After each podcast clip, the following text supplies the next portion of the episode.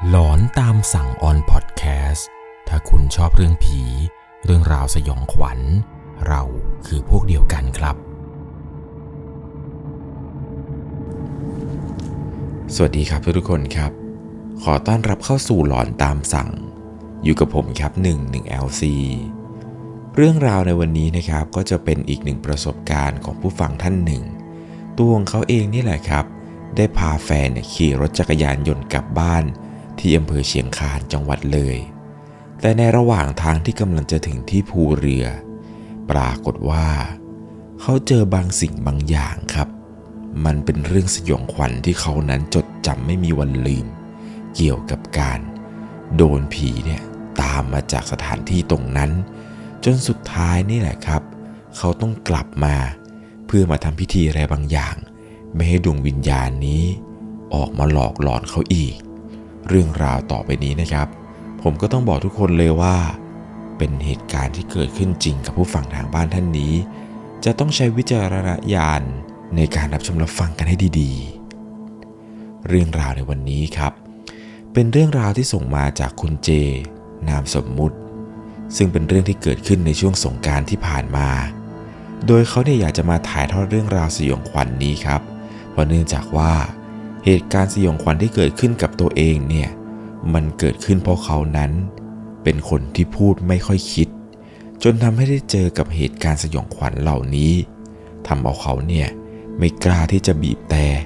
และพูดจาแบบไม่คิดกับสิ่งที่มองไม่เห็นเหล่านี้อีกเลย เรื่องราวเรื่องนี้นะครับ ผมเชื่อว่า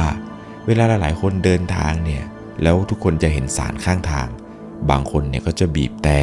บางคนเนี่ยก็ยกมือไหว้ เรื่องราวเรื่องนี้ครับ ผมเชื่อว่าอาจจะทำให้ใครหลาย ๆ คนเนี่ยจำมาเป็นอุทาหรณ์สอนใจสอนตัวเองเลยแหละครับ เรื่องนี้เนี่ยมันเกิดขึ้นกับคุณเจ คุณเจนี่แหละครับ อายุประมาณ 21 ปี ประกอบอาชีพเป็นไรเดอร์ครับ มีแฟนที่คบหากันได้แล้วประมาณ 1 ปีกว่า ความสัมพันธ์ของทั้งคู่เนี่ยดีมาก ทางบ้านของแฟนเนี่ยก็รู้จักคุณเจดี ส่วนทางบ้านของคุณเจเนี่ยก็รู้จักแฟนดีเหมือนกัน และก็มีการไปมาหาสู่กันบ่อยในช่วงเดือนเมษายน เวลามหาวิทยาลัยของแฟนเนี่ยปิดเทอม พวกเขาเนี่ยก็ตั้งใจที่จะกลับบ้านแฟนที่เชียงคาน จังหวัดเลย ซึ่งตอนนั้นเนี่ยเขามีแมวสองตัวที่เลี้ยงเอาไว้กัน ถ้าเกิดจะนั่งเครื่องบินเนี่ยไปลงสถานีที่ใกล้ที่สุด ก็เอาสัตว์เลี้ยงขึ้นไปเนี่ยก็ใช้ค่าใช้จ่ายสูงอีก แต่ถ้าจะนั่งรถบัสไป ก็เอาสัตว์กลับไปไม่ได้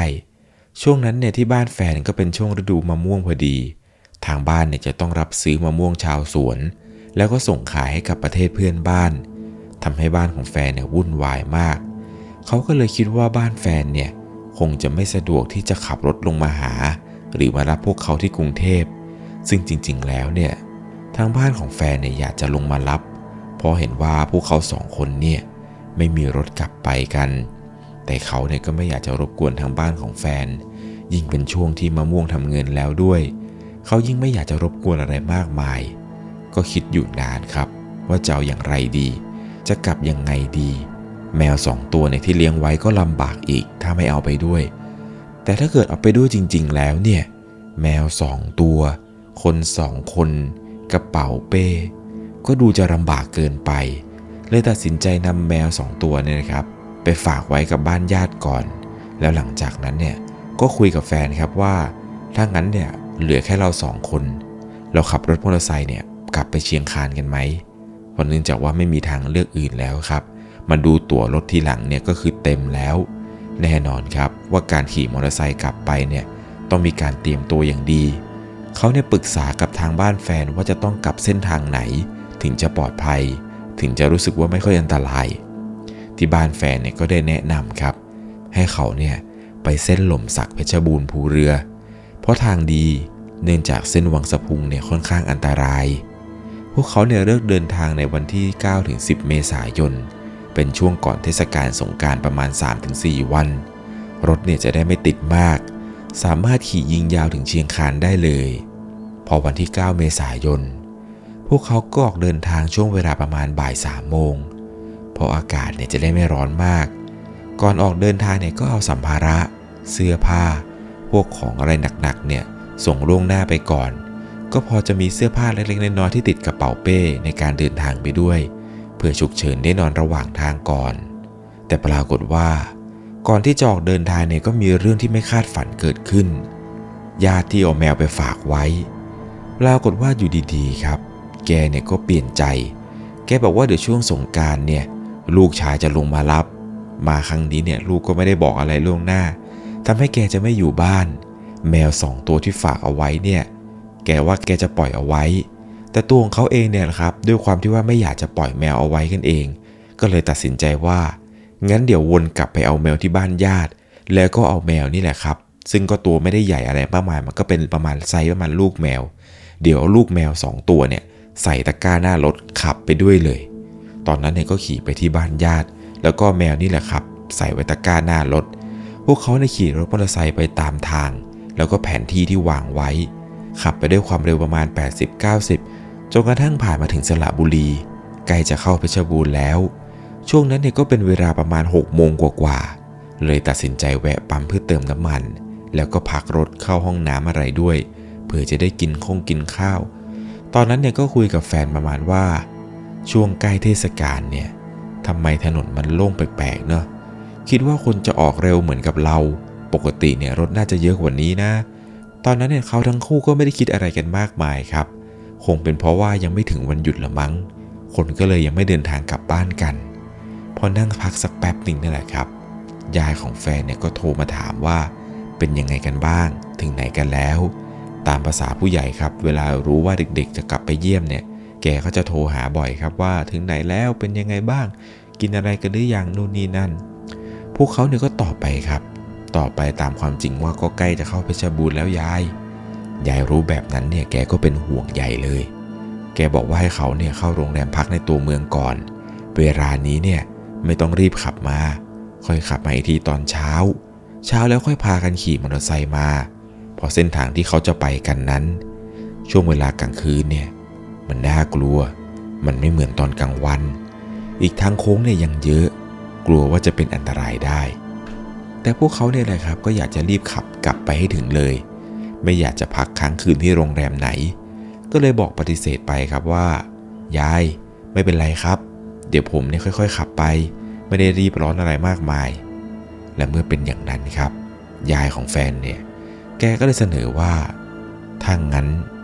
เดี๋ยวยายกับตา จะขับรถมารับจากเชียงคานต่อในช่วงเช้าเอง วกหนูเนี่ยหาโรงแรมนอนกันซะ แน่นอนครับ ตัวเขาเองก็ต้องปฏิเสธยายไปอีกครั้งพราะรู้สึกเกรงใจแกมากๆ เขาบอกกับยายว่าตัวเองเนี่ยทำอาชีพไรเดอร์ วันวันหนึ่งเนี่ยต้องขับรถประมาณ 200 โล 300 โล ขับมอเตอร์ไซค์เกือบจะทุกวัน ต้องขับรถแบบนี้ตลอด ไม่ได้ว่าตัวเองเพิ่งจะหัดขับซะหน่อย รถมอเตอร์ไซค์เนี่ยก็ขับเก่งแล้ว ดังนั้นเนี่ยไม่ต้องห่วงว่าจะเกิดอะไรขึ้น ขับรถยาวๆแบบนี้เนี่ยสบาย หลังจากนั้นเนี่ยที่คุยกับยายเสร็จ ยายเนี่ยก็วางสายไป ก่อนจะวางสายเนี่ยแกก็ทิ้งท้ายว่าขับรถดีๆนะหลาน ไม่ต้องรีบ พวกเขาเนี่ยก็ออกจากปั๊ม แล้วก็มุ่งหน้าเดินทางกันต่อ ระหว่างที่กำลังขี่ไปนี้ ในหัวเนี่ยก็ยังคิดถึงบทสนทนาที่คุยกับยาย ยายเนี่ยก็พูดประมาณว่า เวลาขับรถผ่านอะไรเนี่ยพวกสิ่งที่มองไม่เห็นเจ้าทงเจ้าที่ ขอเขาด้วยนะบอกเขาหน่อยว่าขอผ่านทางหน่อย ตอนนั้นเนี่ยเขาขับไปเขาก็นึกถึงบทสนทนานี้แหละครับไปเรื่อยๆจนกระทั่งขี่ไปเข้าสู่เส้นหล่มสัก ในช่วงเวลาประมาณสี่ทุ่มกว่าๆปรากฏว่าตอนที่รถขี่เข้าเส้นนั้นครับ เขาเนี่ยมองถนนข้างหน้าแล้ว คิดในใจว่าทำไมถนนเส้นนี้ มันเงียบจังนานๆมันถึงจะมีรถผ่านมาสักคัน มันดูเงียบผิดปกติ ดูวังเวงมาก และยิ่งช่วงเทศกาลอย่างนี้เนี่ย ทำไมไม่มีรถเลย แต่อีกใจหนึ่งก็คิดว่า น่าจะเป็นเรื่องปกติมั้ง คงจะเหมือนกับที่เราคุยกันกับแฟนว่า มันยังไม่ถึงวันหยุด คนเนี่ยคงยังไม่ออกเดินทางกัน แต่ว่า รถของคนที่อยู่ในละแวกนี้ล่ะ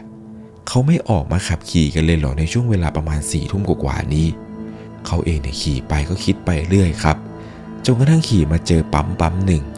นี่น่าจะเป็นปั๊มสุดท้ายของระแวกนี้ ก่อนที่เส้นทางเนี่ย จากนี้ไปอีกประมาณ 120 โล จะไม่มีปั๊มเลย พวกเขาก็เลยตัดสินใจจอดพักกันก่อนอีกสักครั้ง แล้วก็เติมน้ำมันเนี่ยให้เต็มถัง ระหว่างที่เติมน้ำมัน พนักงานเนี่ยก็ชวนคุย ถามไถ่นู่นถามไถ่นี่ครับว่าพี่เนี่ยขี่มาจากไหน จะไปเที่ยวไหนกันครับพี่ เขาก็ตอบไปครับว่าอ๋อผมขี่มาจากกรุงเทพครับ มากับแฟน เนี่ยแล้วก็แมวสองตัวกำลังจะกลับบ้านที่เชียงคาน เด็กปั๊มเนี่ยทำหน้าตกใจ แล้วก็ถามเขาต่อครับว่า พี่ พี่ไปเส้นนี้ตอนคืนจริงเหรอโค้งเยอะนะพี่ หาที่พักแล้วค่อยเดินทางตอนเช้าดีกว่ามั้งเพราะว่าบางช่วงของถนนเนี่ยมันไม่มีไฟเลยนะพี่ อันตราย พี่ขี่กลับไปหาที่พักหรือไม่ก็หาที่พักข้างหน้าดีกว่า เชื่อผมเถอะเขาเนี่ยก็บอกกับเด็กปั๊มคนนี้ไปครับว่าน้อง สบาย พี่ขี่มอไซค์ทุกวัน ถนนแบบไหนพี่ก็เจอมาหมดแล้ว พี่ไม่ได้กลัวความมืดไม่ได้กลัวผีอะไร พี่ว่าไม่น่าจะเป็นห่วงอะไร ก็เลยบอกเด็กปั๊มไปประมาณอย่างนี้แหละครับ ก็พูดว่าสบายครับน้องไม่เป็นไรพี่ขี่ได้ เด็กปั๊มเนี่ยถึงกับขมวดคิ้ว แล้วก็เหมือนอยากจะพูดอะไรต่อ แต่ยังไม่ทันได้พูดอะไร เด็กปั๊มอีกคนเนี่ยก็มาเรียกให้เด็กปั๊มคนนี้เนี่ยไปเติมน้ำมันรถคันอื่น เด็กปั๊มคนนี้ก็เลยบอกให้เขาทั้งขับรถได้ดีพี่เดินทางปลอดภัย ระวังไปเจออะไรแปลกๆเข้า ก่อนที่จะรีบไปเติมน้ำมันให้ลูกค้าท่านอื่น เด็กปั๊มเนี่ยมันพูดทิ้งท้ายประมาณนี้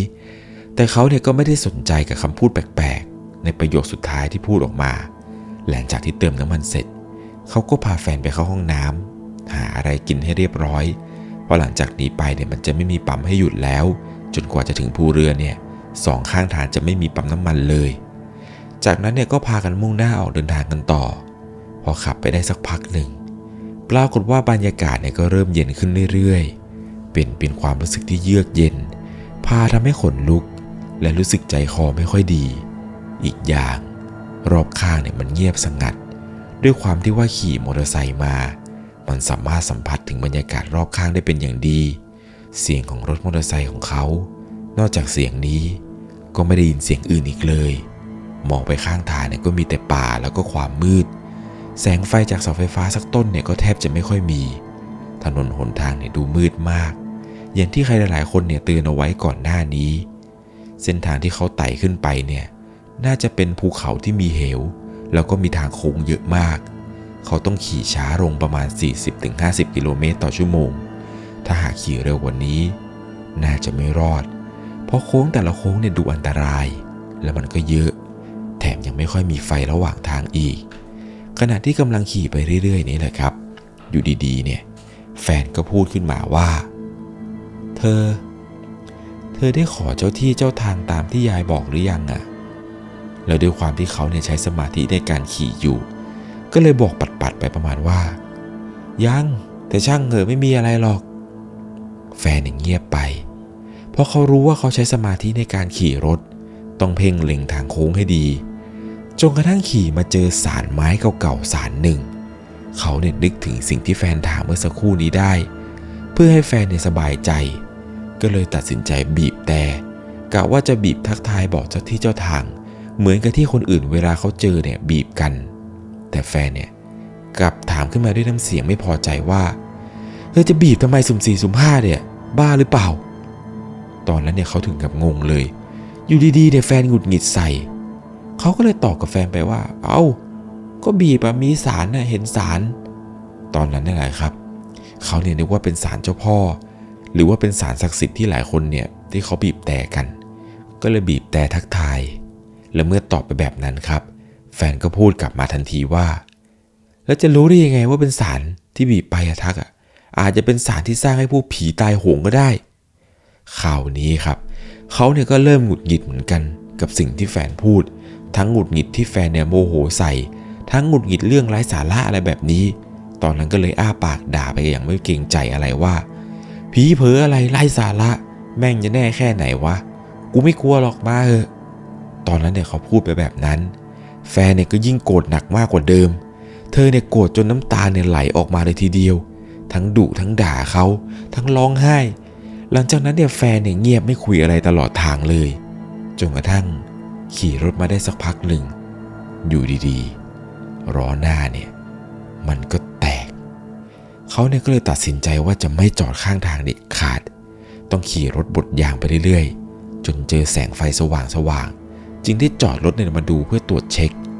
เขาพบว่ารอยยางที่แตกนั้นเนี่ยมันแปลกมาก มันเป็นรอยที่บุบกว้าง เหมือนกับรถเนี่ยตกหลุมขนาดใหญ่ แต่ระหว่างทาง ไม่มีหลุมสักหลุมเลย อีกทั้งยางรถของพวกเขาเนี่ยเพิ่งจะเปลี่ยนมา ขับไปได้แค่ประมาณ 400กว่าโลเอง ยางเนี่ยไม่น่าแตก หรือว่าเสื่อมได้ง่ายขนาดนี้ ในใจของเขาในตอนนี้เริ่มฉุกคิดแล้วว่า คงจะไม่ใช่เพราะเขาพูดอะไรพล่อย ๆ ออกไปใช่ไหม สถานการณ์ตอนนั้นเนี่ยดูเริ่มกดดันครับ ตรงจุดที่เขาจอดเนี่ยแม้ว่าจะมีแสงไฟจากเสาไฟฟ้า แล้วก็แสงไฟจากรถมอเตอร์ไซค์เขาแต่มันก็ค่อนข้างเงียบ แล้วก็วังเวงมาก เวลานี้ไม่มีรถคันไหนเนี่ยผ่านมาเลยสักคัน แฟนของเขาเนี่ยร้องไห้ออกมาด้วยความกลัวเขาก็พยายามบอกกับแฟนครับว่าไม่เป็นไรนะเธอ ไม่มีอะไรแค่ยางแตกเอง เขาปลอบใจแฟนจนแฟนเนี่ยหยุดร้อง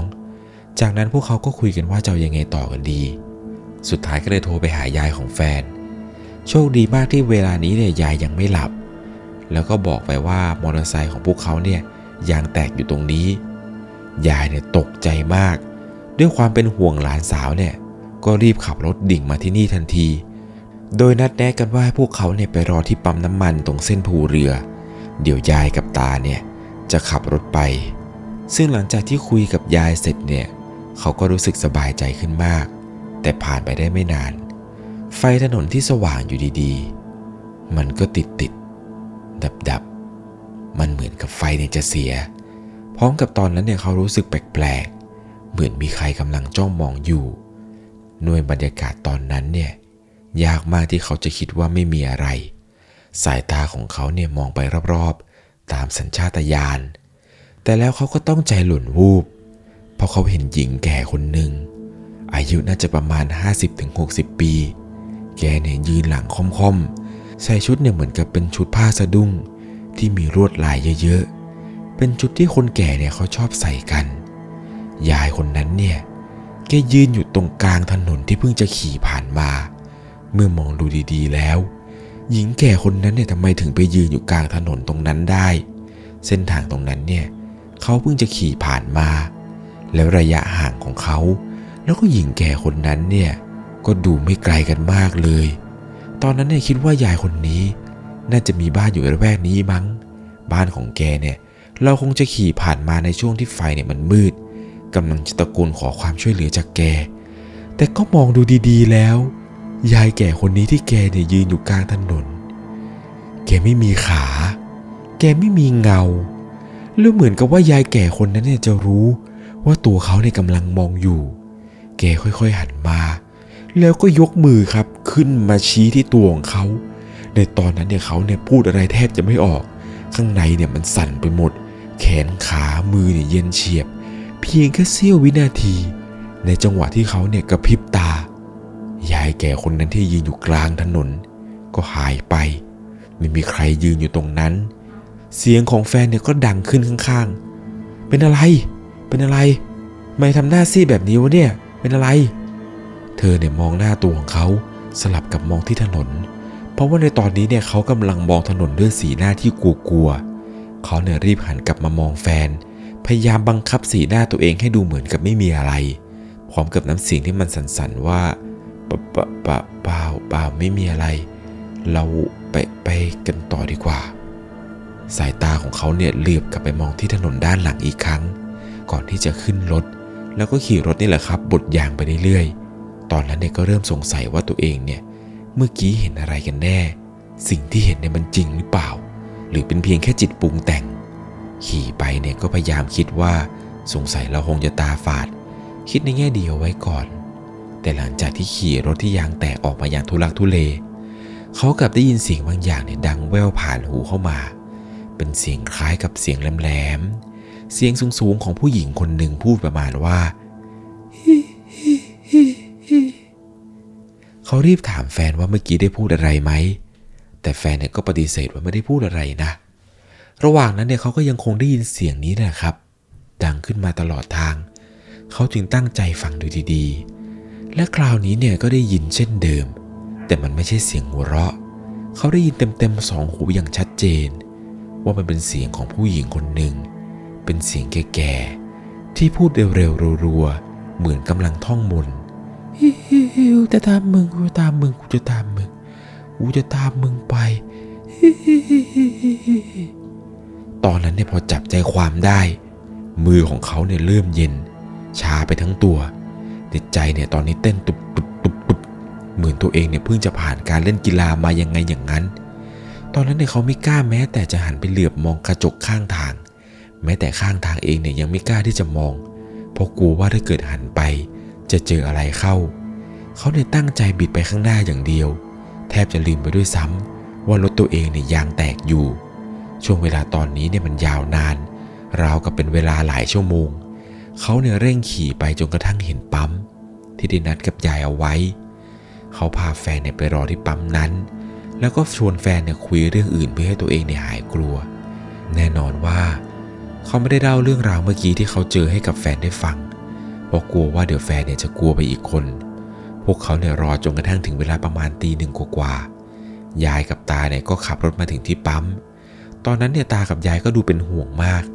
ถามไถ่อยู่นานว่ายางแตกได้ยังไง แตกที่ไหน พวกเขาเนี่ยก็คุยกันได้ไม่นาน เพราะว่าเวลานี้มันก็ดึกมากแล้ว ต้องขับรถกันต่อไปอีกชั่วโมงกว่าจะถึงบ้าน ก็เลยตัดสินใจยกมอเตอร์ไซค์นี่แหละครับ ขึ้นท้ายรถกระบะให้เรียบร้อย ตอนนั้นเนี่ยตัวของเขากำลังจะขึ้นรถนี่เอง อยู่ดีๆครับ ตาแกก็พูดขึ้นมาด้วยน้ำเสียงที่เคร่งเครียดว่า เจเราพาใครมาด้วย ไปทำอะไรกันมา เขาในหน้าถอดสี รู้ดีว่าตากำลังพูดถึงอะไร เลยเล่าให้ตาฟังคร่าวๆ ว่าตัวของเขาได้บีบแต่ตรงสาร เป็นสารเก่าๆ เป็นสารไม้ แล้วก็เจออะไรก็ไม่รู้เนี่ยตามกลับมา แต่ว่าไม่ได้พูดถึงสิ่งที่พูดจาที่ว่าลบหลู่อะไรนะครับ ไม่ได้เล่าเรื่องนี้ให้กับตาฟัง พอตาได้ฟังเนี่ยแกก็ดูเหมือนจะทำหน้าไม่ค่อยเชื่อเท่าไหร่ แกก็ตอบกลับมาประมาณว่า เขาจะเอาชีวิตนะ ไปทำอะไรให้เขาโกรธหรือเปล่า ดูโกรธเหมือนกันนะ ตอนนั้นเนี่ยตัวของเขาอึ้งไปทันที เพราะว่าพูดอะไรไม่ออก ตาเนี่ยเห็นว่าท่าทางของเขาเนี่ยเหมือนกับจะรู้ว่ามีอะไรเกิดขึ้น ตัดสินใจเล่าให้ตาฟังแบบละเอียดไปเลยครับ เล่าให้แกฟังก่อนที่จะขึ้นรถ แต่ตาเนี่ยก็เบรกเอาไว้ ตาบอกว่าเดี๋ยวค่อยไปเล่าที่บ้าน ก่อนออกเดินทางเนี่ยตาก็สวดมนต์บทบางอย่าง หลังจากนั้นเนี่ยก็พาที่แกใส่อยู่ เอาให้ตัวของเขาเนี่ยสวมแทน แล้วก็พากันขี่รถออกเดินทางกันต่อ ในขณะที่กำลังขับรถไปได้สักพักหนึ่งนี่แหละครับ ยายกับแฟนของเขาเนี่ยก็พลอยหลับไป เหลือเพียงแค่เขาเนี่ยนะครับที่ยังไม่หลับ แล้วก็ตาที่ยังคงขับรถอยู่ หากพูดให้ถูก คือเขาเนี่ยหลับไม่ลงจริง ๆ เขาก็ชวนตาเนี่ยแหละครับ คุยไปเรื่อยตามทาง เพื่อไม่ให้บรรยากาศในรถเนี่ยมันเงียบ แต่ในระหว่างทางนี่แหละครับ ขณะที่ตากำลังขับรถอยู่ เขาก็ดังสังเกตเห็นได้ว่า สีหน้าของตาเนี่ยแกดูไม่ค่อยดี ตาเนี่ยดูเคร่งเครียด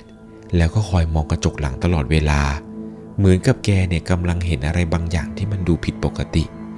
ในตอนนั้นเนี่ยเขาก็ไม่กล้าถามอะไรมากมายจนกระทั่งขับกลับมาถึงที่บ้าน ตาเนี่ยก็บอกว่าให้ยายเนี่ยไปเอาทูบมา จุดบอกกล่าวเจ้าที่เจ้าทาง บอกกล่าวสารพระภูมิตรงปากทางเข้าบ้านก่อน พอหลังจากที่จุดทูบบอกกล่าวอะไรกันเสร็จ ตากับยายเนี่ยก็เรียกเขาเข้าไปคุย ด้วยสีหน้าที่เคร่งเครียด ตาถามแบบเข้าประเด็นโดยทันที นี่เจ ไปทำอะไรมา รู้ไหม ตอนที่ตาขับรถกลับ ตาเห็นเป็นยายแก่ๆ ใส่ชุดผ้าสะดุง ฉีกยิ้มให้ตลอดทางเลย ยืนอยู่ข้างทางบ้าง ยืนอยู่กลางถนนตอนขับผ่านไปแล้วบ้าง บางครั้งก็มาสภาพดี บางครั้งก็แขนขาบิดเบี้ยว บางครั้งเนี่ยก็คอหัก ตอนนั้นในใจเขาตกไปอยู่ที่ตาตุ่ม พอลักษณะรูปร่างของยายแก่ที่ตาบอก มันตรงกับที่เขาเห็นตอนที่ยางแตกไม่มีผิด ยายแก่ๆคนนั้นเนี่ยเป็นยายคนเดียวกันกับที่ตาเนี่ยเห็นและเขานั้นเห็น เจเนี่ยก็เลยรีบเล่าเรื่องราวทั้งหมดให้กับตาฟังอีกครั้ง คราวนี้เนี่ยเขายอมเล่าเรื่องราวทั้งหมดให้ฟัง เพราะว่าตัวเองเนี่ยไปพูดจาลบหลู่แบบท้าทายมา ตาเนี่ยถอนหายใจยาวบอกกับเขาว่า เฮ้ย ไอสารนั้นมันไม่ใช่สารเจ้าที่เจ้าทาง ไปบีบแต่ทักเนี่ยแล้วพูดท้าทายใส่สารที่เขาสร้างเอาไว้ สารมันเป็นสารผีตายโหง ก็ซวยเดี๋ยสิแบบนี้ พอตาพูดจบครับ เขาเนี่ยก็รู้สึกใจคอไม่ค่อยดี เช้าวันต่อมานี่แหละครับ ตากับยายเนี่ยก็เลยพาเขาแล้วก็แฟนเนี่ยไปหาพระที่วัดป่าที่นับถือ เพื่อไปรดน้ำมนต์ให้ศีลให้พร แล้วก็เหมือนกับผูกข้อไม้ข้อมือสายศีลอะไรไป วันทั้งวันเนี่ยตากับยายยุ่งกับการพาเขาเนี่ยไปทำบุญที่วัด เพราะว่าคนอีสานแล้วก็คนแถวบ้านแฟนเนี่ยค่อนข้างที่จะซีเรียสกับเรื่องแบบนี้ วันนั้นเนี่ยตากับยาย ยังพาเขามาไหว้เจ้าที่เจ้าทางอีกรอบ ขอให้ท่านเนี่ยช่วยคุ้มครองปกปักรักษา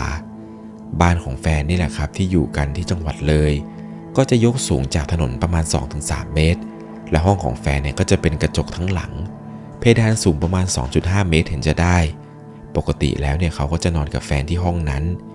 หลังจากที่พวกเขาเนี่ยกินข้าวกินน้ำกินเสร็จครับ วันทั้งวันนี้เนี่ยเหน็ดเหนื่อยกับการไปทำบุญ แล้วก็การที่ยายกับตาเนี่ยตะเวนพาไปหาสิ่งศักดิ์สิทธิ์อะไรต่างๆ พวกเขาเนี่ยกินข้าวเสร็จอะไรเสร็จอาบน้ำแล้วก็มานั่งดูทีวีกันสักพัก ก่อนที่จะเข้านอนตามปกติและด้วยความเหนื่อยล้าจากการไปตะเวนมาตลอดทั้งวันทำให้เขาและแฟนเนี่ยเผลอหลับไปพร้อมๆกัน แต่ในขณะที่เขาในกำลังหลับไป ปรากฏว่าตัวของเขาเนี่ยก็ต้องสะดุ้งตื่นขึ้นมาในกลางดึก เพราะว่าเหมือนกับหมาที่ตากับยายเลี้ยงไว้ มันจะหอนขึ้นมาเสียงดัง ตอนนั้นเขาก็ไม่ได้สนใจอะไร คิดว่ามันคงจะหอนหาคู่ละมั้ง แต่เวลาผ่านไปนานหลายนาทีหมาที่บ้านเนี่ยยังคงไม่หยุดหอน แล้วมันก็เห่าเสียงดัง เขาเลยตัดสินใจลุกขึ้นมา เปิดม่านดู ด้วยอารมณ์ที่หงุดหงิดมากครับ เพราะมันทั้งเห่าทั้งหอนในช่วงกลางดึก คนกำลังหลับนอน เพราะอยากจะรู้นี่แหละครับว่ามันเห่ามันหอนอะไร บริเวณตรงนั้นเนี่ย ห้องของแฟนมันจะตรงกับรั้วหน้าบ้านพอดีทำให้เขาได้เห็นว่า ตอนที่เปิดมาบ้านออกไป มันมีคนยืนอยู่ที่หน้าบ้าน ตอนนั้นเดี๋ยวหัวใจเขาเต้นตุบตับตุบตับ เพราะว่าคนที่ยืนอยู่หน้าบ้านนั้น มันคือหญิงแก่ คนที่เจอที่ถนนเมื่อวาน รอบนี้เนี่ยหญิงแก่คนนั้นเนี่ยยืนหลังค่อม อยู่บริเวณหน้าบ้าน สภาพใบหน้าเนี่ยคือเละจนดูไม่ได้ คอหัก แขนหัก แขนของแกที่ยกขึ้นมาเนี่ยมันดูบิดเบี้ยว คล้ายกับเป็นคนที่แบบโดนหักกระดูกแขนมา นิ้วของแกเนี่ยชี้ ด้วยมือเนี่ยที่กำลังหงาย ตอนนั้นเนี่ยเขายืนอยู่ ยายแก่คนนั้นเนี่ยค่อย ๆ หันหน้ามามองเขาแน่นอนครับว่าเขาเนี่ยไม่มีทางที่จะยืนดูต่อได้แน่ เขารีบหันหลังวิ่งกลับมานอนที่เตียง แล้วก็นอนคุมโปงทันที ปากเนี่ยก็พยายามท่องบทสวดมนต์อะไรที่พอจะนึกได้ในตอนนั้น แล้วก็พูดไปด้วยครับว่าผมขอโทษผมขอโทษผมไม่เอาแล้วผมไม่เอาแล้วผมขอโทษผมขอโทษผมขอโทษที่ผมพูดจาไม่ดีผมผิดไปแล้ว จนกระทั่งครับ เสียงหมาเห่าหมาหอนเนี่ยมันก็เงียบหายไป เขาคิดว่าคงจะไม่มีอะไรเกิดขึ้นแล้ว ก็เลยเอาผ้าห่มที่คุมโปงอยู่นี้ออก แต่ปรากฏว่าไอ้ตรงผ้าม่านที่เขาลุกไปเปิดดูเมื่อตอนนั้นเนี่ย ผ้าม่านเนี่ยมันเหมือนกับจะปิดไม่สนิท มันยังเห็นกระจกอยู่ แม้ว่าข้างนอกเนี่ยจะมืด แต่ก็ยังพอมีแสงไฟจากหลอดนอกบ้านได้เห็นบ้าง และด้วยความที่ว่าตรงนั้นเนี่ยมันเหลือช่องโหว่เขาเนี่ยเห็นอะไรบางอย่างอยู่ตรงนั้น พอเพ่งอยู่ดีๆ ตรงระหว่างช่องว่างของผ้าม่านนั้น เขาได้เห็นว่ายายแก่ๆคนที่ยืนอยู่นอกบ้านในทีแรก รอบนี้ แกเนี่ยเอาหน้ามาแนบกับกระจกตรงนั้น แล้วกำลังแสแยะยิ้มให้ ดวงตาของแกเนี่ยดูแทบจะถลนออกมาจากเบ้า แล้วมันก็แนบชิดกับกระจก สภาพของแกคือมันมีเลือดเต็มทั้งใบหน้าทำให้ในตอนนั้นเนี่ยเขาคิดอะไรไม่ออกเลยครับ สภาพของแกเนี่ยทำเอาเขาเนี่ยร้องโวกเวกโวยวายเสียงดังลั่นบ้าน เป็นใครใครก็กลัวครับ ลองคิดตามดูนะครับว่า ช่องว่างระหว่างกระจกเนี่ยตรงนั้น มันแนบสนิท ยายคนนี้เนี่ยเอาหน้ามันแนบเอาไว้ จนทำให้เขาเนี่ยกลัวมากครับ น้ำหูน้ำตาเขาเนี่ยแทบจะไหลออกมาร้องโวกเวกโวยวายไปทั่วบ้าน จนแฟนเนี่ยต้องสะดุ้งตื่น รวมถึงคนอื่นในบ้านเนี่ยก็ตื่นขึ้นมาตกใจด้วย ตากับยายแล้วก็พ่อแม่แฟนเนี่ยรีบวิ่งเข้ามาดูในห้องว่าเป็นอะไร คุณเจก็เล่าสิ่งที่เพิ่งเจอเมื่อกี้ให้ท่านได้ฟังด้วยสภาพที่ตัวเนี่ยสั่นตอนนั้นเนี่ยเขาเล่าเรื่องอะไรไม่รู้ เหมือนคนที่สติหายไปแล้ว เล่าผิดเล่าถูกอยู่อย่างนั้น คนอื่นเนี่ยก็พอจะจับใจความได้อยู่บ้างว่าเขาเจออะไรมา ในคืนนั้นเนี่ยยายกับตาครับบอกให้เขาเนี่ยลากที่นอนไปนอนด้วยกันเลย วันต่อมาเนี่ยเขาจับไข้หัวโกรนเลยแหละครับ สภาพจิตใจเนี่ยย่ำแย่มาก เกิดมาเนี่ยไม่เคยเจออะไรแบบนี้ ยายกับตาเนี่ยของแฟนได้เห็นสภาพของเขา ก็ไม่กล้านิ่งนอนใจ แกตื่นแต่เช้าครับ ออกไปซื้อหัวหมูแล้วก็ของข้าวหวาน รีบพาเขาเนี่ยขับรถไปขอขมาตรงที่จุดเกิดเหตุ จุดที่เขาเนี่ยบีบแต่ตรงศาล แล้วก็ปากดีใส่ ตอนนั้นเนี่ยก็ขับไปในช่วงเวลาตอนเช้า ขับไปเรื่อยๆนี่แหละครับ เพื่อที่จะตามหาจุดที่เขาเนี่ยบีบแต่เขาเนี่ยก็บอกกับยายว่า เขาจำไม่ค่อยได้มากนะ เพราะว่าตอนนั้นเนี่ยมันเป็นตอนเวลากลางคืน ไม่รู้เหมือนกันว่ามันอยู่ตรงไหน คือถ้าจะเริ่มจริงๆเนี่ยต้องไปเริ่มจากที่ปั๊ม ปั๊มสุดท้ายที่เขาเนี่ยตัดสินใจเติมน้ำมัน ก่อนที่จะเข้าเส้นทางเส้นนี้ เขารู้ดีว่าเส้นทางนี้มันเป็นเส้นทางโค้งที่เกิดอุบัติเหตุบ่อย ถึงได้สร้างสารนี้ขึ้นมา เพื่อไม่ให้ดวงวิญญาณออกไปหลอกหลอนคนอื่น มันเป็นโค้งที่น่ากลัวมากๆ เพราะถ้าขับไม่ดีมีพลาดแหกโค้งได้แน่นอน ตอนนั้นเนี่ยก็ขับมาเรื่อยๆครับ จนกระทั่งเจอที่ศาลศาลนั้น วันที่มาเนี่ยตากับยายก็นิมนต์พระมาด้วยครับหนึ่งรูป ก็ได้มีการทำพิธีขอขมา แล้วก็ทำบุญ บอกกล่าวอะไรที่ว่าเขาเนี่ยพูดจาล่วงเกินไป พูดประมาณว่าลูกช้างต้องขอขมาลาโทษในสิ่งที่ทำลงไป และตั้งแต่วันนั้นครับ เขาเนี่ยก็ไม่ได้เจอหญิงแก่คนนั้นอีกเลย ช่วงตอนที่ขี่กลับกรุงเทพ เขาเนี่ยภาวนาว่าขอให้ไม่เจอขอให้ไม่เจอ แล้วก็ไม่ได้เจอจริงๆ ไม่ได้เจอหญิงแก่คนนั้นอีกแล้ว แต่มันมีครั้งหนึ่งครับ เป็นช่วงสงการนี่แหละครับ ระหว่างที่เขาเนี่ยกำลังจะกลับบ้านจากเชียงคาน ปรากฏว่าเขาได้ขับผ่านจุดจุดเดิม จุดที่เขาเนี่ยเคยเห็นสารแล้วก็บีบแต่ ในตอนนั้นที่เขาขับผ่านเนี่ย เขาเห็นหญิงแก่ๆสวมผ้าสะดุ้ง เป็นยายแก่คนเดิมนี่แหละครับ ยืนอยู่ข้างทาง แต่รอบนี้ที่เห็นในแกยืนอยู่ในสภาพปกติ และตอนที่เขาเห็นในครั้งนี้เนี่ย เห็นจากหางตา เวลาเขาขี่ไปด้านหน้าเนี่ยเขาไม่เห็นครับ แต่เวลาด้านข้างเนี่ยเขาจะเห็นเป็นลักษณะของผู้หญิงคนนั้น คือมองกระจกด้านหลังอีกรอบ ก็เห็นว่าหญิงแก่คนนั้นเนี่ยยังคงยืนอยู่ รอบนี้นี่แหละครับ เธอดูยืนปกติ ดูเหมือนจะไม่ได้ทำอะไรแล้ว เรื่องราวเรื่องนี้ครับทำให้เขาเนี่ยเรียนรู้เลยว่า เวลาเจอสารเจออะไรที่เป็นสารไม้เล็กๆเนี่ยอย่าบีบแต่ทักทายมั่วซั่ว แล้วก็อย่าไปพูดจาท้าทายแม้ว่าตัวเองเนี่ยจะไม่เชื่อเรื่องอะไรแบบนี้ก็ตาม นี่ก็เป็นอีกหนึ่งประสบการณ์ครับของผู้ฟังทางบ้านที่ได้พบเจอมา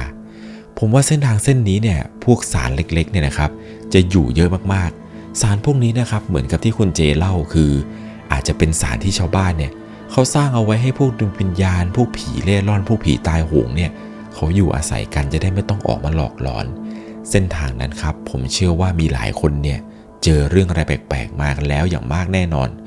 เส้นทางนั้นเนี่ยเอาเข้าจริงนะครับ ตกกลางคืนมาเนี่ยก็แทบจะไม่ค่อยมีใครกล้าขับรถผ่านเลยแหละครับ ผมว่าแค่ขับรถยนต์ไปเนี่ยก็ว่าอันตรายน่ากลัวแล้วนี่คุณเจเนี่ยเล่นขี่รถมอเตอร์ไซค์ไปอีก